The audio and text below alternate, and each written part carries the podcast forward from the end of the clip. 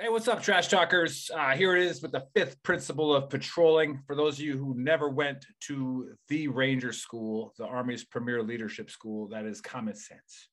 And finally, we have finally got somebody on here to explain something to us that doesn't make sense to Buddy and I.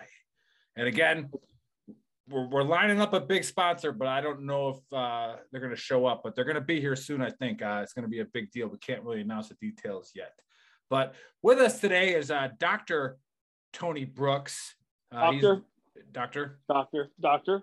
He uh, is an doctor. expert all right, in what we're going to talk about. So let's just get right down to it uh, there's a lot of uh, social media hype about the new emoji that Apple has released with a pregnant man.